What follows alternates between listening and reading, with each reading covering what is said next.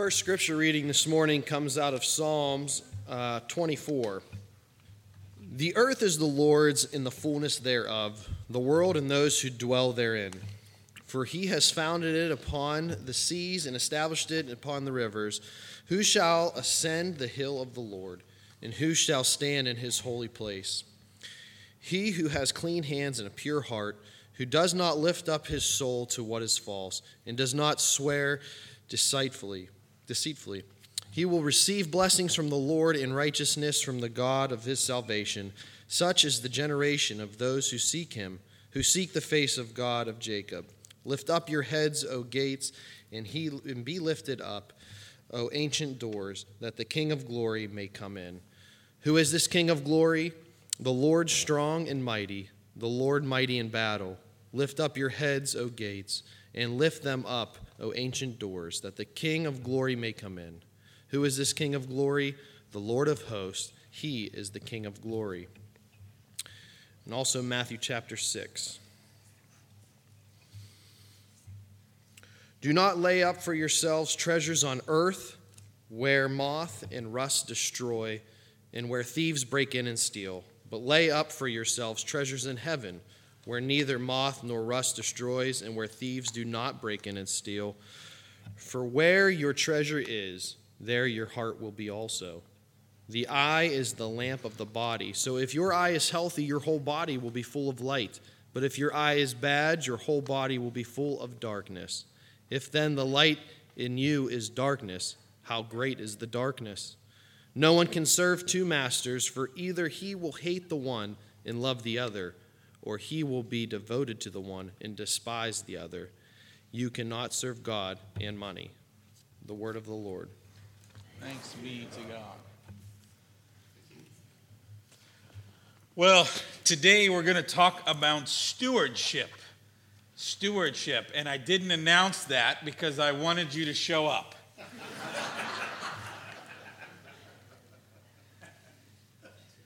In fact, how many of you looked at the bulletin and looked ahead at the sermon title and thought, I got to get out of here, right? Start making your exit plans. The fact of the matter is, stewardship and money are major themes in the Bible. Jesus talked about or referenced money more than probably any other topic except the kingdom of God. Jesus talks about money more than he talks about heaven and hell combined in the Gospels. Many of the parables talk about money wages for workers, lost coins, a spoiled inheritance. Some say that one out of every seven verses in the Gospel of Luke have some kind of reference to money or finance or wealth, prosperity. This is obviously an important topic in the Bible, and for Jesus, yeah, let's be honest. The church has not always been real good at talking about it. Now, I'm not commenting on this church. I actually don't know much about how this church has done this in the past. But I know that the American church has made a lot of mistakes in this area. So let me start out just with some apologies on behalf of the American church for how it's handled some of these topics. I'm really sorry to you all that the church has really only talked about money when we needed some. Sorry that we have treated those with money with contempt instead of realizing the gift that they are for the church. I'm sorry that our approach to stewardship has often been based on guilt rather than gratitude. Sorry that in letting money be a taboo subject, we have not properly taught you the very important part of what it means to be a Christian and follow the teachings of Jesus. And I'm sorry that we have let culture define our view of money in the church and the American dream control how we view our possessions instead of really letting the Bible do that. And so today I want to try to take a big step, and it's a big chunk here. But I want to try to reframe how we talk about stewardship in the church. I want to sort of develop a theology of stewardship. Okay? I'm going to try to rebuild it from the ground up. So here we go. Steward starts with a big theological claim that came to us right out of the Psalms that everything in this world belongs to God. Period, no exceptions. It all is God's.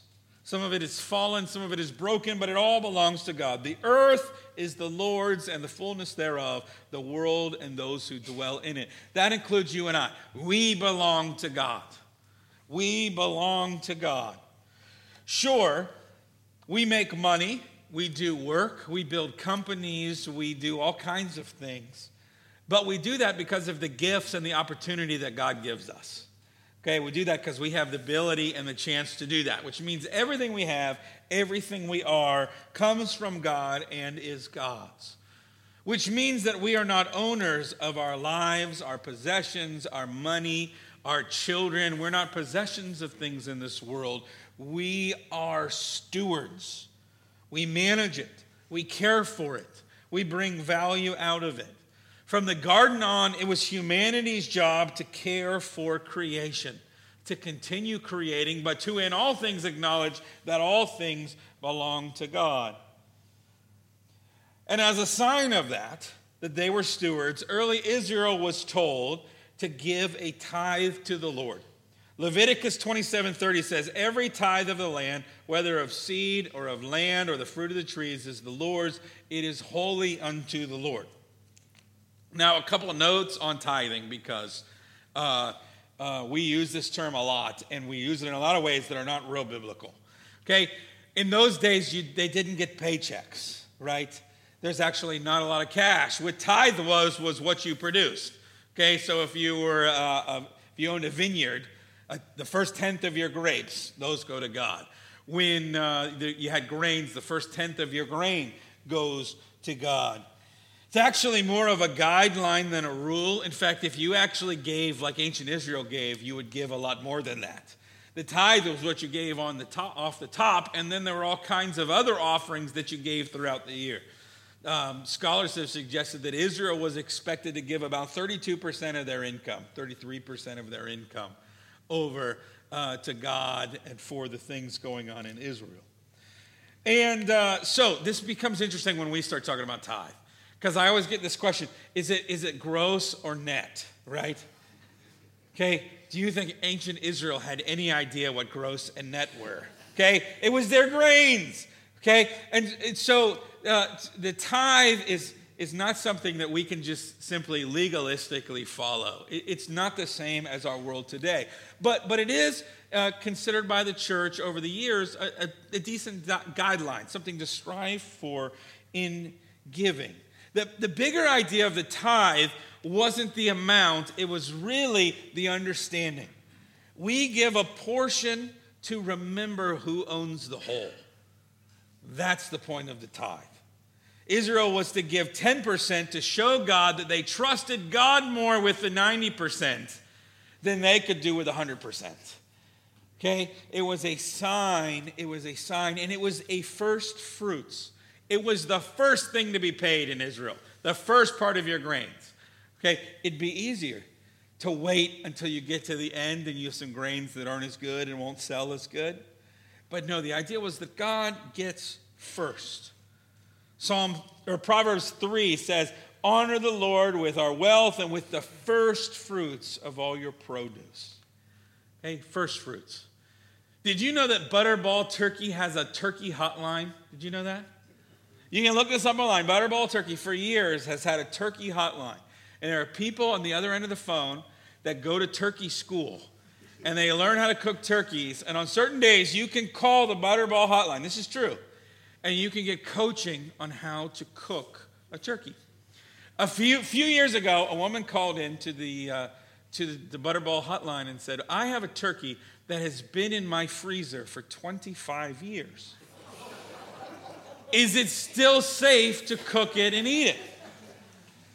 And the, the lady on the Butterball turkey line put her on hold. And they talked together as a group, and what they said was if the turkey's been frozen the whole time, it's actually probably safe to eat. It'll probably taste terrible. It'll probably taste like cardboard, but it'll be safe to eat, but it'll taste terrible. And she responded, Oh, it's okay. I wasn't going to eat it, I was going to give it to my church.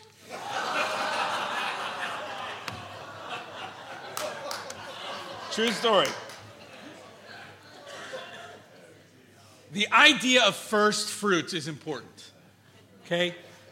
God does not want our 25 year old turkeys. Okay?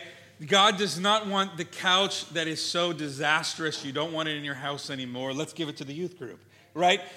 There's sometimes when this, this idea of first fruits is important because we, we got to get it right off the bat that you don't give to the church, you give to God. And I'm really sorry that the church has been bad at handling that language, but you give it to God. You give it to God. God has given priority, He's given the first fruits, not the 25 year old turkey. In Israel, there were two things that the giving was used for. One was to support the regular maintenance of worship. Okay, that was part of the giving. When Israel goes into the land, all the tribes are giving property so that they can raise animals and they can have flocks, they can have vineyards, they can make a living for themselves, except for one tribe, the Levites. The Levites were the priests, and they were not given property. Okay, they had to live among everybody else's property, and they had to live and support themselves off of the giving. And in the temple, whenever something broke, whenever they had to build something new, and a curtain tore or whatever, that came out of those offerings. I point this out to you because there is a biblical precedent for part of your gifts going to the church, for supporting the church and maintaining the regular part of worship. In fact, I take that responsibility very seriously because a big chunk of our budget is me. Okay? And what I understand is that the way this system works is that you all give because, in parts, you can't go to seminary and you didn't have time to study all this for a sermon and uh, you didn't have time to prep everything for worship. And so, part of what we do is, as a church, as a group, we give so that we can have a secretary to print bulletins, and we can have a music director, and we can have a pastor. That that's part of the regular maintenance uh, of the church, and uh, so that we can be here, and we can have heat for electricity, and we can have, flush a toilet if we need to. Right? The, the regular maintenance of worship is part of giving part of what we do when we give to God, it goes to maintaining the worship of God. In addition, the offering from Israel went to care for others that were not support, could not support themselves, like the poor, the widows, the stranger, or the immigrant, or the orphan. Those are the titles that are often listed as those who are more fragile in those days. So the, the tithe that came into the temple, went through the priests, also was dispersed and given to those who were in need. In addition, people were expected to give to the poor, they were expected to forgive debt. There were a lot of rules in the Old Testament about your field. There were certain parts of your field you weren't, the edges of your field you weren't supposed to actually uh, uh, crop, you weren't supposed to glean, so that other people could come behind and take some of those things when they couldn't. So we give a first fruit, but part of the understanding is that we're stewarding our whole lives. We're stewarding everything. In fact, we steward a lot more than money, don't we? The church has traditionally talked about time, talent, and treasure. That you have time, and, and if, you, if you think finances are of a limited resource, talk about time. It's here and then it's gone. And I don't know if anybody else notices this, but does every year seem a little faster than the last one? Like, does that continue? Somebody give me some guidance here. It continues? Okay. Time. We steward our, what are you going to give your time to? Your talents, what, what has God gifted you, given you passion to do? You steward those things. Okay? If God has given you talents and gifts and abilities, how are you better at those things this year than you were last year? See, that's a stewardship question. You're stewarding your life. And we steward our children, we steward our businesses, we steward our churches. We guide and direct our church, right? But there is something different about money. Okay, there's something different in the Bible about money. There's some, a particular emphasis about stewarding it. In Matthew 6, Jesus says this important phrase that Derek read Where your treasure is, there your heart will be also. Okay? And when we typically hear that, what we think is if I could see your checkbook, I would know where your heart was. Okay? But you understand, that's not what Jesus said. See, it, where your if I could see your checkbook, I know where your heart was. That means that your money is following your heart. But that's not what Jesus said. What Jesus said is, where your treasure is, there your heart will be also. So your treasure goes over there. Where do you think your heart goes? Over there. And I can prove it. How many of you have bought a new car and then suddenly you love driving? You're like, fine, you got a new car, and any excuse you have to drive. Oh, no, I'll drive. Yes, come on. Suddenly you love driving. Okay, how many of you have ever gotten a new dishwasher suddenly for like a week? You love washing dishes, right? It doesn't last, but I got this new thing, I put money into it. How many of you have ever been frustrated? I've been frustrated. Where you put your money into something and then you don't love it. You ever been there? How frustrating is that? Because you want your heart to follow that, but you know it's not, and now you got you got this dilemma, right? See, Jesus doesn't need your money. This is really important. Jesus doesn't need your money. Okay? Jesus could make $100 bills just fall from the ceiling right now. Or an oil start to bubble up on our property and we'd be fine for a long time, right? Okay, Jesus has a bunch of different ways he could support. But but but what he wants is your heart. What Jesus wants is a relationship with you. And so he chooses, among all things, to trust us. Now, I know us, and I'm not sure I would trust us, right? But that's how Jesus does it. Because it's not about the money, it's about your heart. Okay? Jesus wants your heart, and he knows that your money is what guides your heart in a lot of ways. Because of this, because of our understanding, our false understanding, we've had some bad understandings about how we talk about money in the church. Number one, we've, we've tried to talk about money as evil. It's not. Paul says the love of money is the root of all evil in 1 Timothy uh, 10. It's not bad in and of itself. It's bad when it becomes our master, right? When we pursue it among all things.